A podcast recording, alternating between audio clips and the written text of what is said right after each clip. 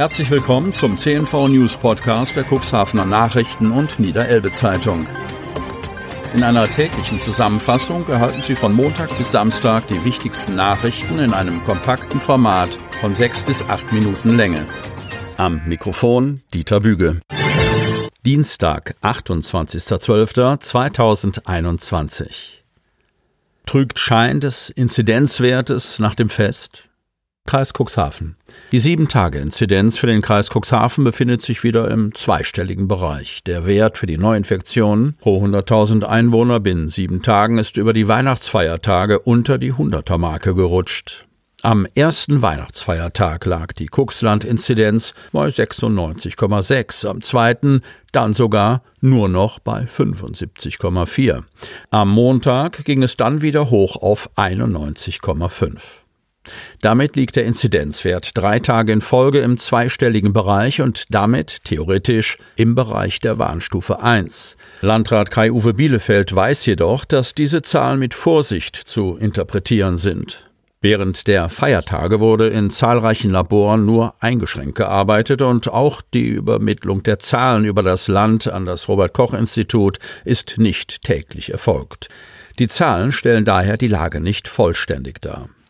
Zudem hätten die derzeit verhältnismäßig niedrigen Werte keinerlei Auswirkungen auf die im Landkreis günstigen Corona-Maßnahmen. So Bielefeld. Denn die bis zum 15. Januar verlängerte Weihnachtsruhe beinhalte, dass landesweit unabhängig von der jeweiligen Lage die teilweise verschärften Regeln der Warnstufe 3 gelten.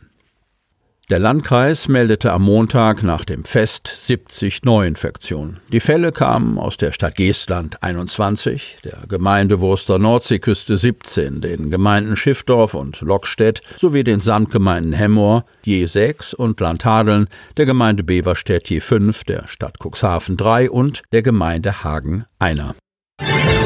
Impfungen auch zwischen den Feiertagen. Kreis Cuxhaven. Auch in der Woche zwischen Weihnachten und Silvester soll die Impfkampagne im Landkreis Cuxhaven nicht abreißen. Das verspricht Landrat Kai-Uwe Bielefeld.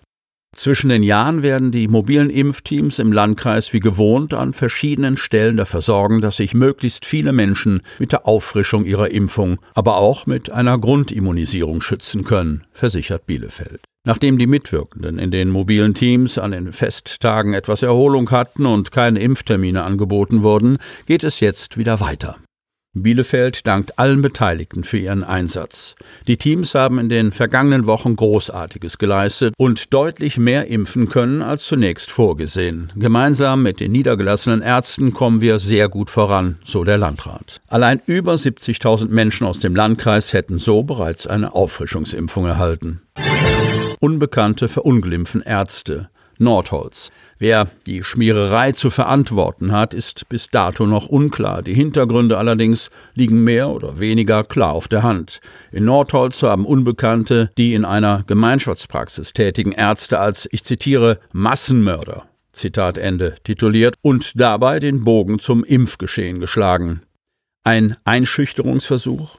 Wir haben keine Angst. Was sie angesichts dieses Vorfalls fühle, sei eher mit dem Begriff Wut zu beschreiben, berichtet die Ehefrau eines in Nordholz niedergelassenen Arztes.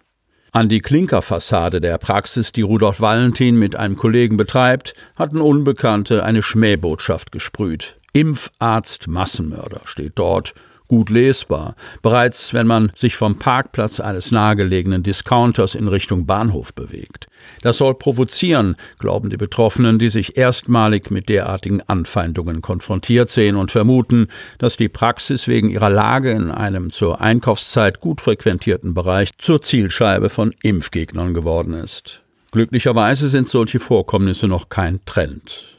Thomas Spieker, Sprecher der Niedersächsischen Ärztekammer, verurteilt jedwede Form von Bedrohungen gegen Ärzte und medizinisches Personal, sieht den oben geschilderten Fall allerdings nicht als Sinnbild einer gesellschaftlichen Entwicklung.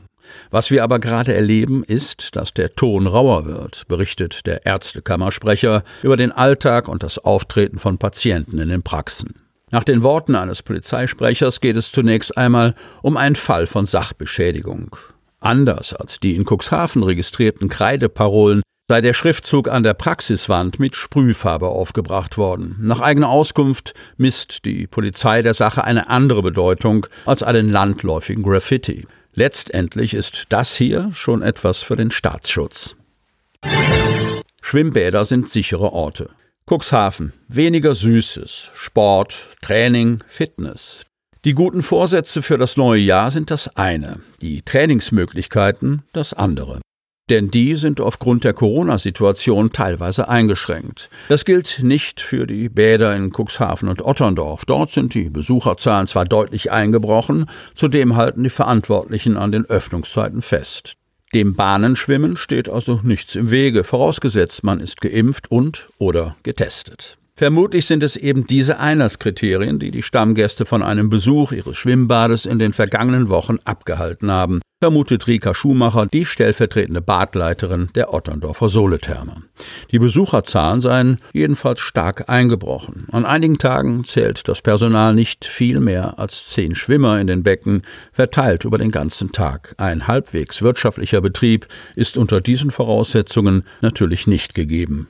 Weil sich in der Wingst eine ähnliche Situation abgezeichnet hatte, wurde der Betrieb dort bereits weit vor Weihnachten eingestellt. Stattdessen konzentriert sich das Personal jetzt darauf, im Otterndorfer Bad Kindern in Kursen das Schwimmen beizubringen. Auch im Otterndorfer Ahoybad herrscht seit Wochen Flaute, was die Gästezahlen angeht. Die Besuchergrenzen von 240 im Bad und 60 in der Saunalandschaft werden nur selten erreicht, berichtet Badmanager Sascha Bange.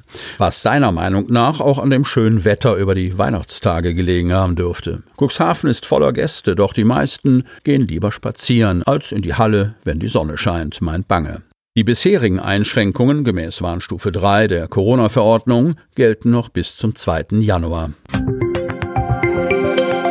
Sie möchten noch tiefer in die Themen aus Ihrer Region eintauchen?